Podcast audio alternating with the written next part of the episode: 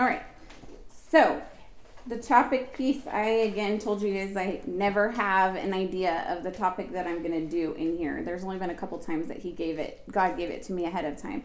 So, um, this morning, this was the message I got was about peace, and you guys all have your outline so you kind of have an idea of we, where we are going with it.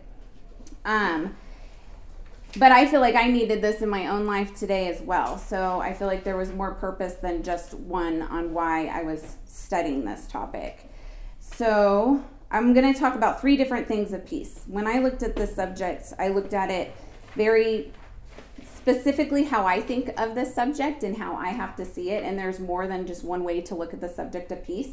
I feel like when we look at the subject of peace, we think of the fruit of the Holy Spirit, and that's kind of it. But to me, I need to have an understanding of something that God is saying is ours. I need to understand how I get it.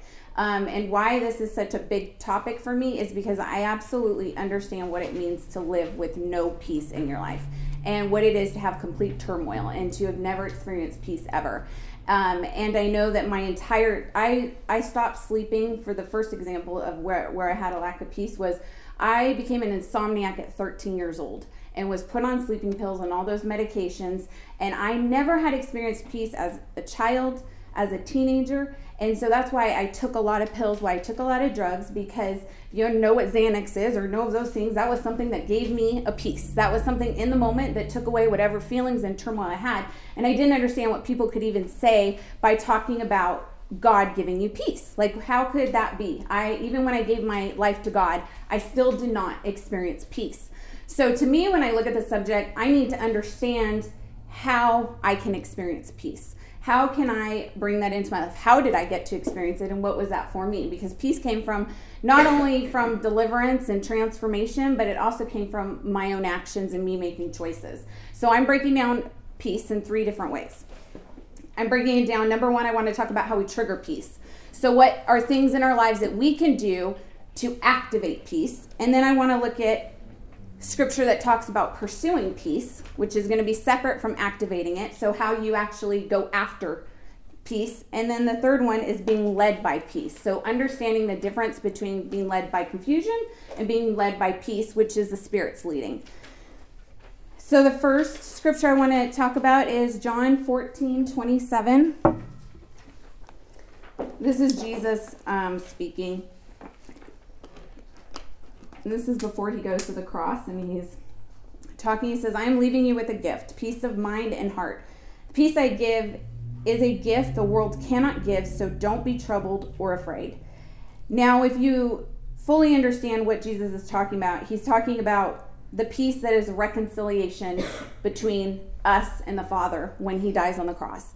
Um, under the law, they never had that type of peace where they were fully, completely forgiven of sins. So that is, to me, that's the root to all peace. It is the the peace that Jesus left by giving His life on the cross and was through the reconciliation of us being able to be in relationship with God without any division, by right standing, without any sin. Everything has been covered through the sacrifice of Jesus.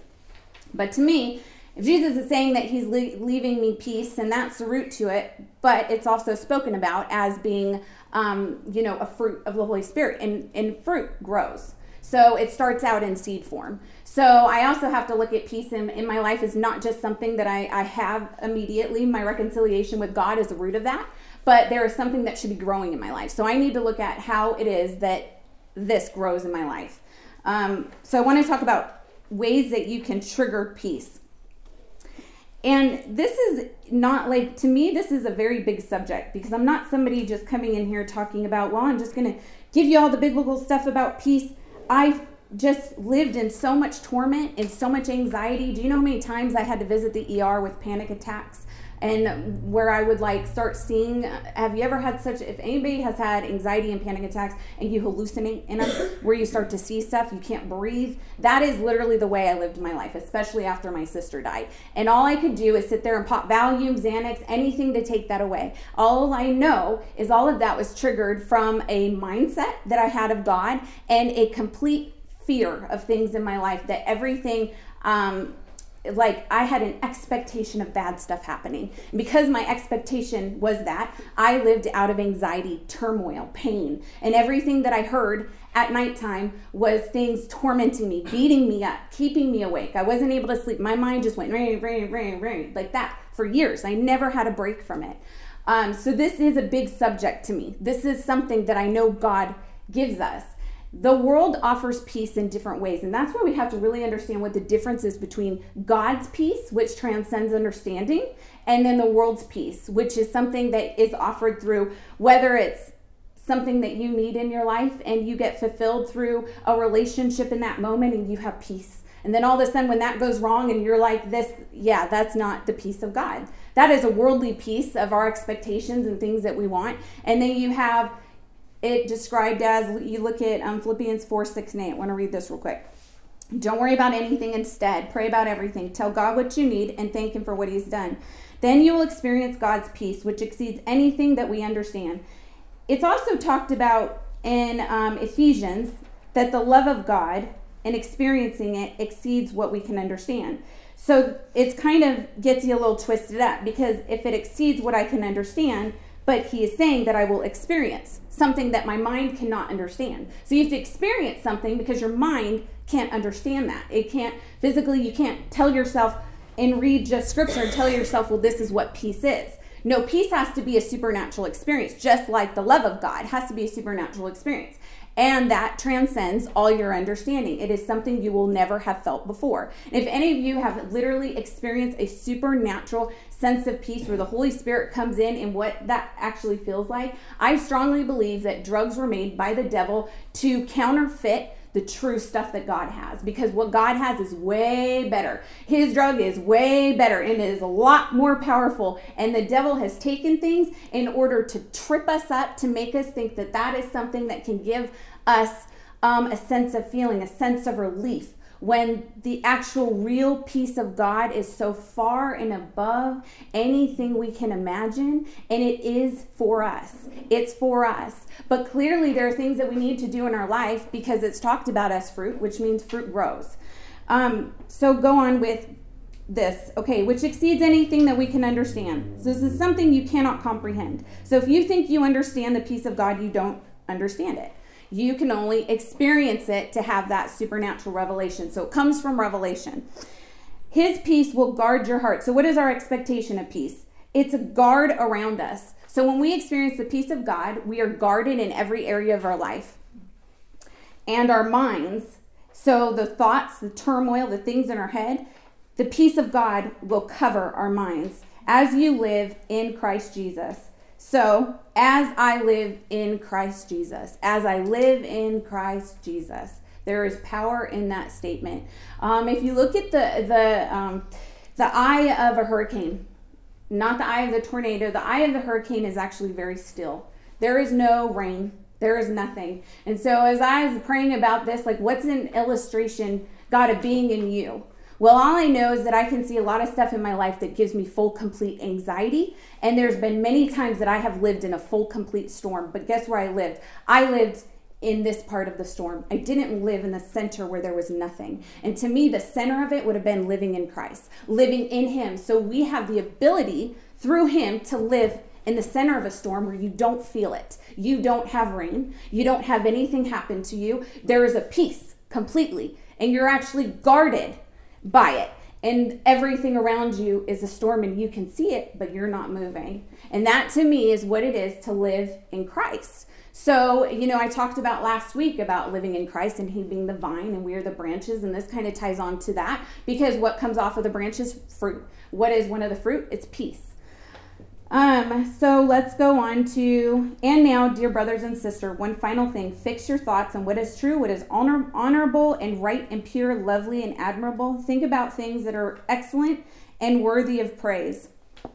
So here's what I'm, I want to talk about in all of these. So I'm talking about triggering peace. So what is it to trigger peace? Well, what I can pull out of this scripture is prayer prayer, he's telling us to come with him with prayer and thanksgiving. And you guys know in, in, Living in Freedom, I do a whole week on praise. And I harp on this scripture because it doesn't just say we don't be anxious and we pray. It says we pray and we praise and we live in thanksgiving and expectations of what God has for us.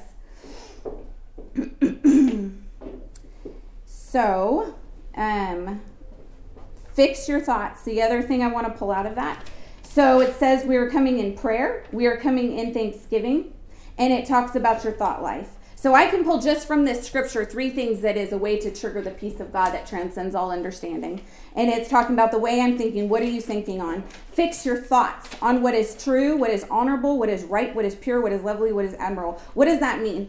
I make and I purpose the way that I fix my thoughts. I purpose the way that I think. I purpose in what I'm doing. So we have to understand so many times we look at scripture, we look at the things of God, and we just think, well, it says that I'm supposed to have it and I don't have it. That means God treats me differently from everybody else. How many times have we done that? I know that happens to me all the time. But what I found in scripture is he gives us lots of application of things that we can do in our own life. And this to me is an application of living something out.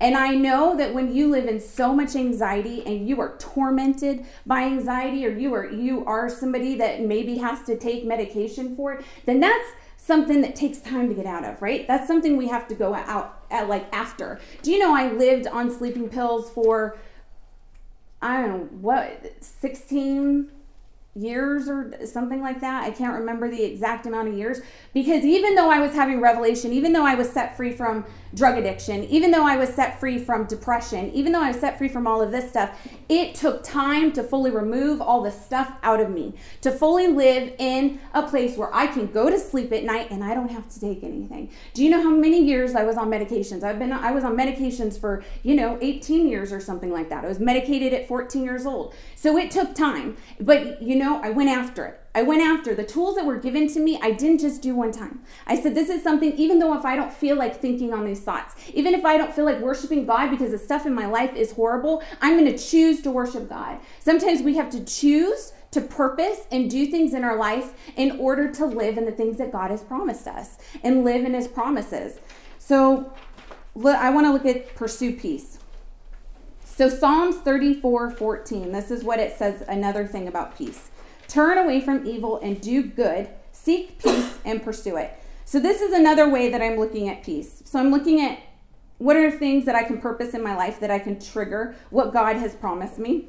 And then I want to look at what it is to pursue. So, this is actually saying to search for peace and chase it, to fight for peace. So, and this can be very applicable to our day to day life. Because how many of us are in relationships have a family lifestyle, have people around us, have toxic environments, have things going on that is the opposite of peace.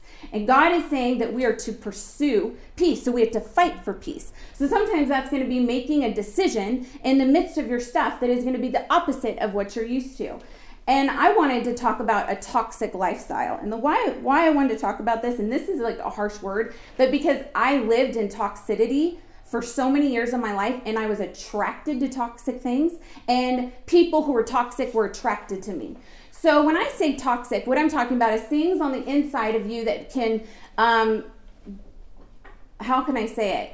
Can cor- be a corruption of character or part of you that you don't even realize is operating out of certain emotions that are toxic. So, things that we do in our life that is actually toxic behavior. And if you don't really know or somebody hasn't called you out and said that is actually very toxic, that relationship is toxic, you don't understand it because you're used to it. Now, that can happen from passed down. If you had a mom, you had a dad, you had brothers, you had sisters, you had people around you, you were in an abusive relationship, you were in something that created toxicity.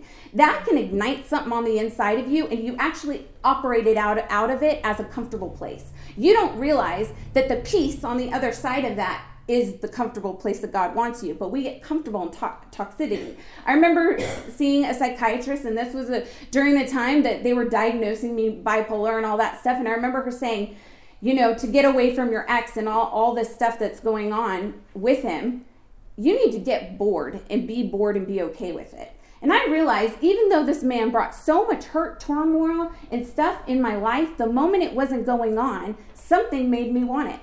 Something made me need to go have interaction because it was this place that I was uncomfortable in because I didn't know the real peace of God. And when I was in that place, I had to think about myself and I had to see all the stuff going on around me and the stuff inside of me that was pretty disgusting. And so I needed to go create something. I needed to go get something that was dramatic and obsessive or a drug, something that got me not thinking about myself. And I remember her saying that to me, and I walked out of there like, and I still remember those words. And I was like, I'm gonna try to be bored. I'm going to try to not do that. And I always was drawn back. I had to crucify myself in that area. And that came from having to disappear and leave the state but it even would happen from out of state. There was still part of me that was drawn to this. And I've met women where I say, You got one foot in heaven and one foot in hell. You got one foot wanting God, going after God, but you have this other side that is drawn to the toxicity that the devil loves to create. And we don't realize it's a comfortable place that we get in because of things in our life, people in our life, and it took me years to get free of it and not going back there. There was also a sense of value that I felt in, to- in, in those areas. And looking at what toxic was to me. It was a toxic environment. What I said, um, addicted to drama, it was everything the opposite of peace, but it was my comfortable place. Just like depression was comfortable to me. So the first time I started not having depression and I started experiencing hope and joy, and it would literally just be for a couple hours or day that I would come out of it and then I'd go right back down. I got very uncomfortable and very unsteady because the moment that I felt joy or peace, or something that was not what I was used to made me very uncomfortable because my expectation was a rug to be pulled out from under me. So if I had joy or peace, then I was living in a place where the rug could be pulled out from under me. But if I lived in depression and I lived in a state of kind of hopelessness or the way that I thought, nobody could pull the rug out from me because I already lived in that expectation and that was comfortable to me. Nobody could hurt me. Nobody could get at me because of how I lived. So when I started feeling that, I remember that created anxiety and I would start creating things in my life to pull that back in. And it would just happen. And as I started experiencing more and more peace and more and more things of God, that insecurity started to leave, but it took years. Years of me having to now if I was to feel depression, that would be uncomfortable to me. And back then, it was the absolute complete opposite because I had never fully lived in the experience of the things of God that He had promised us because what was comfortable to me. So that's why, to me, like a toxic environment, understanding what parts of ourselves can be toxic um, is a big thing with understanding what true peace is. So, Well, I'm going to give a couple examples of, of toxic because the word may kind of sound weird. Mayhem, confusion, abuse, jealousy, dysfunction, control, obsession. Just think on those words. Those type of things, the way that our mind goes to, are things that are going to create a toxic environment, a toxic thing inside of you. Not even realizing maybe where an obsession comes from, something that we get obsessed with, and how that can actually create total toxicity in our personalities and the things around us and the crazy thing is, isn't it isn't it funny how you attract those people? So if you got that issue on the inside of you, guess what? Who you're dating next week? You're dating a guy who is attracted to that issue on you. And all of a sudden he's triggering the stuff on you and he's pulling it out and you guys are right there and all of a sudden we become codependent and we get the the person who has the addiction that we can help and we think that's going to make us like it's just how it works. I, you know, and I'm not like it's just what happens. It's like a natural thing as women and tendencies that we can go to. And I bet all of you guys have experienced one relationship like that in your life at some point of you going to that behavior because that's a comfortable place for you. What is really huge with that stuff is understanding why that's comfortable, getting to the root of why that area of you pulls you in and why somebody is attracted to that and you pull that out of somebody. Like who who do you end up with? Who are your friends? Who are you dating? You know like being able to like identify that is going to be a big a big thing. So number three i want to talk about being led by peace. So this was another way that i looked at peace. So i can experience peace i can trigger it i can chase after it. I can experience it as a gift supernaturally from god but i can also experience it by a leading of the holy spirit so um, let's look at 1 Corinthians 14 33. For God is not a God of confusion, but of peace. Very simple statement. What areas in your life are you suffering from confusion? All that I know is that God is not the author of confusion. He is the author of peace. That's the biggest and quickest way to identify when you can be led by the Holy Spirit. If you are being led in a situation with peace, go forward in that. I mean, you don't got to sit here and say you're going to hear a big audible voice all the time and God's going to shake up and move you. Just follow peace in a situation. And if you've ever experienced having peace on the inside, even when it's messy on the outside, I have where I can feel like there's a peace in my spirit, but there may be my flesh has an anxiety. So let's talk about what um, Paul says about this in Galatians 5:17. The sinful nature wants to do evil, which is just the opposite of what the spirit wants. And the spirit gives us desires that are the opposite of what the sinful nature desires. These two functions are constantly fighting against each other, and you are not free to carry out your good intentions. So, what does it mean to be fighting against each other? Have you ever felt turmoil in yourself fighting against something that you know is probably good and something that is you, and maybe something that is uncomfortable? So, I know that I can separate at times. I can sense that I have a peace, I have a boldness. I know God is telling me to do something, but me, Sarah, the broken Sarah, is fighting it.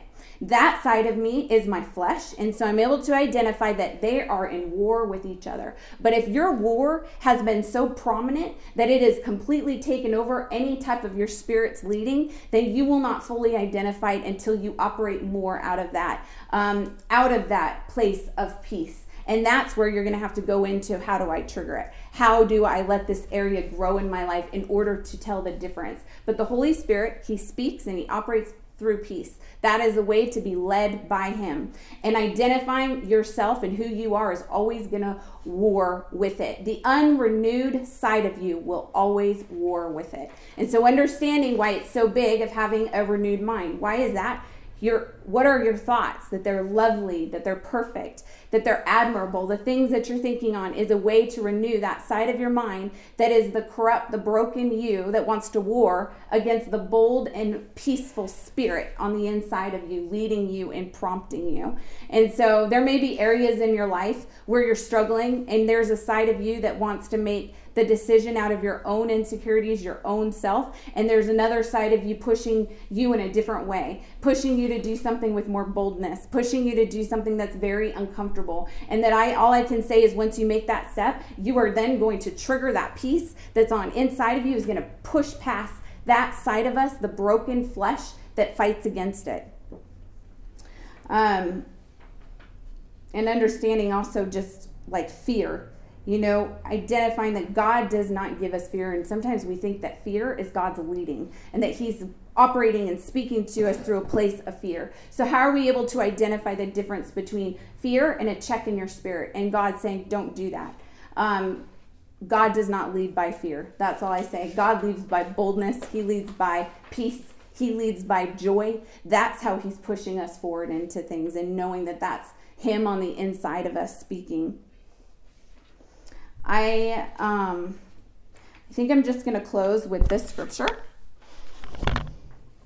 And I chose this scripture because the first time that, well, the first time I started going to scripture about this topic, knowing that I lived with complete anxiety every day, I lived with like this major tormenting spirit of worry. Like I, it didn't matter what could happen. I would wake up worried in the middle of the night about absolutely nothing. Nothing could have triggered it. Worry would torment me all night long. And I, this was a scripture that I started to go to in the very beginning stages of me ever going to God, ever going to scripture over things. And this was the one I went to. This is Matthew 6 25 through 34. That is why I tell you do not worry about everyday life, whether you have enough food or drink or enough clothes to wear. Isn't life more food and your body more than clothing? Look at the birds. They don't plant or harvest or store food in barns, for your heavenly Father feeds them. And aren't you far more valuable to Him than they are? Can all your worries add a single moment to your life? And why worry about your clothing? Look at the lilies in the field and how they grow. They don't work they didn't or make clothing. Yet Solomon in all his glory was not dressed as beautifully as they are. As if God cares so wonderfully for wildflowers that are here today and thrown in the fire tomorrow, he will certainly care for you. Why do you have such little faith? So, this to me, I would read it over and over and over again and even though if I felt that he would leave me and he wouldn't do something for me because of the stuff that I had been through in my life and because of the expectations that I had. I know that I had a promise right here, and I know that Jesus was saying something that the birds don't even need to worry. Why on earth would I be worried that my Heavenly Father would pull the rug up from under me? Why on earth would I think that way? It goes back to the corrupt mindset that I lived out of and having to fight against it and having to push through it. Um, and so this is what I wanted to bring up was tools um, for this topic on peace today. And uh, where I want to close, and then we're gonna ha- um, have some prayer time with with Marcy. Give you guys a, a minute.